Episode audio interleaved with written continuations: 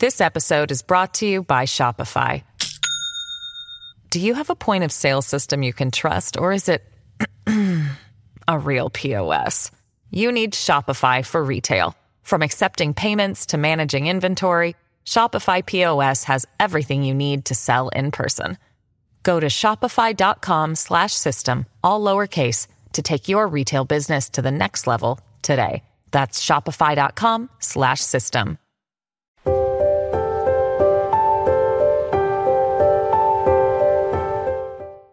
果报应，听佛细说。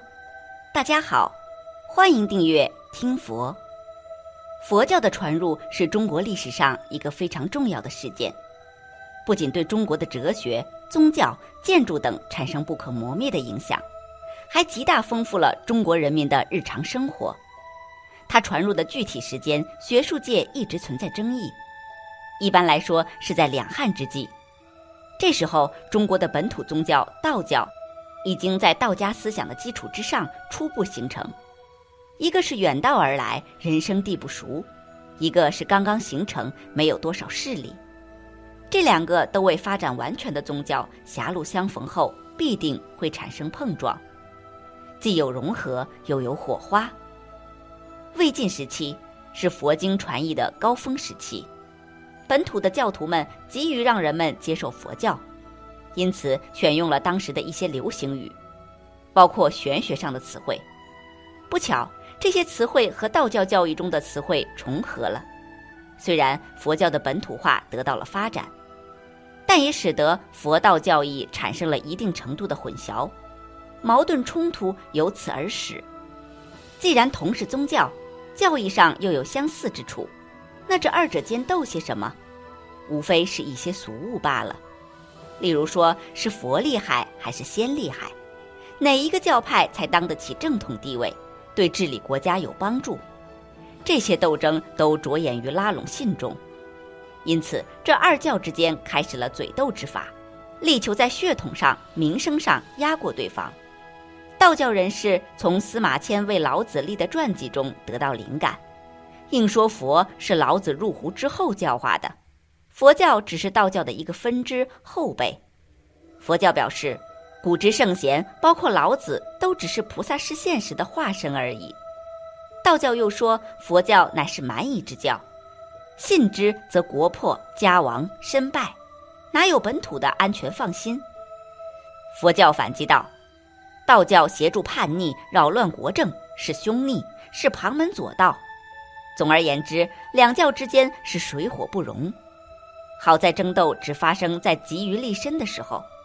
到了唐宋时期，这二教都已经有了长足发展，便顾不上再打嘴仗了，所以基本上相安无事，还开始相互学习。道教羡慕佛教完整而通透的教义体系，道经中出现了不少佛经的仿作，甚至到了全真派的时候。已经有了世道一家亲的说法。其实佛教的经义大多是被道教曲解了的。例如，他们宣扬佛教只修心不修身，因此和自家的双修形成对比。目的是什么？想必大家也都一目了然了吧。不过，正统道教对于佛教的理解还是比较客观的，虽然也难免受影响，但佛教呢，接着改造和完善自己。力求彻底融入到中国的文化之中。他们知道，如果不保留自己最本质的东西，难免会落得个彻底汉化的结局，完全失去自身的本来面目。所以，佛教在接受政府管理、进行自身制度上的改革的同时，仍旧坚守着自己的精神内核。明清时候，这二教更加和谐共处了。在小说中，经常可以看到道士与和尚和平共处、互为知交的情节，但是这只是求同存异的结果，并不代表这二教之间已经消除了差异。实际上，佛道之间相差万里。道教作为本土宗教，除了以道家学说和民间神话传说做底外，还广泛吸收众家所长，其追求的是现实生活的极致和逍遥。也就是说，超能力和长寿是他们的终极追求，他们并不乐意去追求来生。一开始，他们的体系中并没有三十三天这些受佛教影响形成的概念，他们追求现世，追求世俗享乐和世俗能力的最大化，所以仙就生活在民间，像人间香火，为人们排忧解难。所以在道教眼中，人们现今生活的这个世界是美好的，值得留恋的。人们要做的只是改变自己。让自己有能力去享受这份美好而已。所以，什么清修隐居，只是获得这种能力的手段，根本的目的还在于世俗享乐。而佛教呢，这个世界在其眼中是无比糟糕的，现世苦，来生苦。如果不能超脱生死轮回，什么都不甜不美好。既然世界不美好，世俗就不值得留恋。因此，小乘佛教中说修行的最终目的，就是彻彻底底的寂灭。只有到无为法，才能彻底摆脱俗世的痛苦。所以，佛教其实是带有一种厌世倾向的，这和道教对俗世享乐的追求完全背道而驰。这二教虽然相处融洽，却没有一方放弃了自己的精神追求，可以说是君子和而不同。虽然二者在追求上南辕北辙，但他们之间的信仰冲突并不妨碍交流与学习。在思想碰撞下，他们互以对方的理论充实自己、发展自己，共同组成了中国文化必不可少的一部分。鲁迅先生有过一句名言，他认为中国根底全在道教。他曾经说过很多至理名言，然而这句话相信很多人都不敢苟同。因为在中国历史上，佛教的影响力比道教要大得多。道教是东汉时期在神仙方术以及道家思想中成长的一种宗教，佛教则是从印度传过来的。为什么土生土长的道教却敌不过外来的佛教呢？最重要的恐怕是两者的理论差别，特别是对待所有人都重视的生死观问题上，佛教讲究诸行无常。他提出，整个世界都是在运动变化的过程，从生到死是逃脱不了的。然而，他又提出，生命是可以六道轮回的，身虽朽，神不灭，是不断重复的。这样一来，穷苦老百姓可以寄托来生，而统治者则能加以利用，以此让百姓安分守己。这一点很重要，他能够沟通协调不同利益集团。因此也受到普遍的欢迎。道教呢，从理论上来说，它的生死观是很高明的。在佛教传入之前，甚至在佛教传入之后相当长的时间内，道教都没有轮回一说。他追求的是修炼，或者长生不老，或者白日飞升。这对统治者是很有吸引力的，而对于百姓来说，也是一种解脱。然而，道教的这个理论有个致命的缺点。那就是太容易证伪了。悠悠岁月，谁见过长生不老之人？飞升之时，又有谁亲眼所见？因此，本来很现实的道教，反而不如佛教更具有隐蔽性。反正生命总是老的离去，新的降生，很像个体在重新投胎。其次，佛教讲究普度众生，大家可以看到佛寺都可以修在繁华之处。享受熙熙攘攘来客的香火，佛教徒更是可以到处化缘，顺便点醒世人。在佛家看来，这样就是弘扬佛法，实际上也是一种群体性的营销方式。道教则不同，它本身是在道家思想上改造而成的，讲究的是清净无为。对于百姓，道士们的态度是先度个人，后度世人。本身对于弘道就没有多大兴趣，不做宣传，或者说宣传的力度不够，再好的酒也很难卖出去，而大家看到的道观往往都是在僻静之处。再者，佛教虽然是外来的佛教，但经过中国佛教徒的努力，本土化相当成功。除了那些名词以外，它和中国的传统文化相结合的非常紧密。可以说，佛教甚至比道教更像中国本身固有的宗教。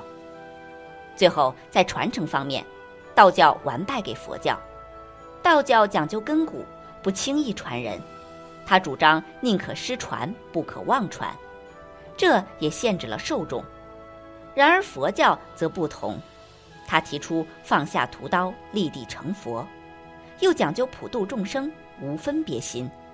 即便是入不了佛门，在家也可以修行，群众基础自然大。因为这些原因，所以佛教才能在历史上能够超过本土宗教，在中国具有更大的影响力。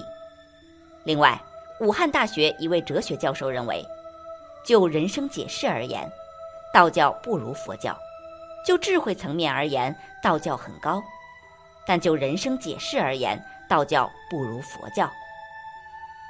该教授就现在这个时代，禅宗该如何发展这一问题进行了深入的思考。他认为，人们应该关注当下世界所存在的问题，可以分以下几个层面：首先，生态危机问题，适逢大雨和酷热天气，到寺庙去和法师不谈禅，只谈天，天气真热，这就是禅，禅就是说出真理。如果说天气凉快，那就不是禅，是假话。第二是社会的矛盾，戾气使得整个社会都不和谐。第三是心灵的不安定。大多数修行的人都是有健康心灵的，但是在健康心灵的背后，人们可能自己觉得有种骚动的、压抑的、狂躁的东西起作用。大家知道，到医院去的人都是有病的，不是去看病的，就是去看别人病的。大家一定要坦然地面对自己，因为这位教授过去在修道院住过，他在欧洲在基督教的学生会，在天主教的修道院，他对各色人等是了解的、理解的。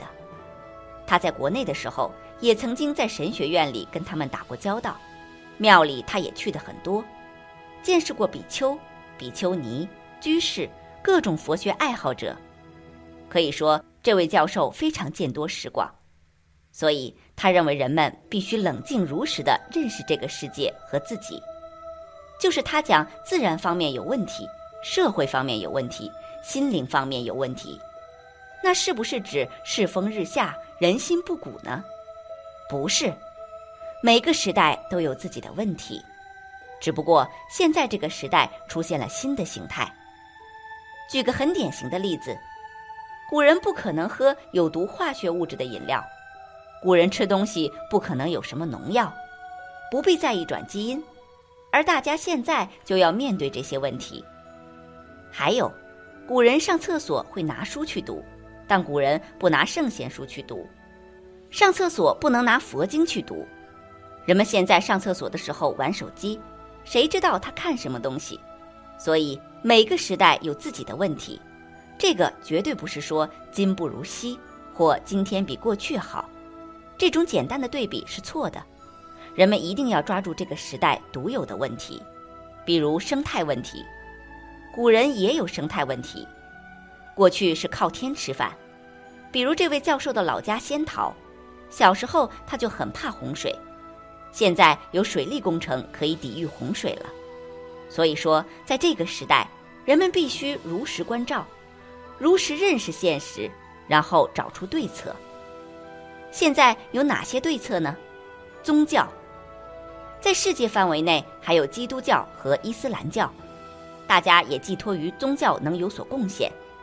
反之，本土宗教有道教，就智慧层面而言，道教很高；但就对人生的解释而言，道教不如佛教。以上是这位教授的观点，那大家觉得呢？你认为是佛教比较厉害，还是道教比较厉害呢？本期节目到这里就结束了，想看更多精彩内容，记得订阅点赞，我们下期不见不散。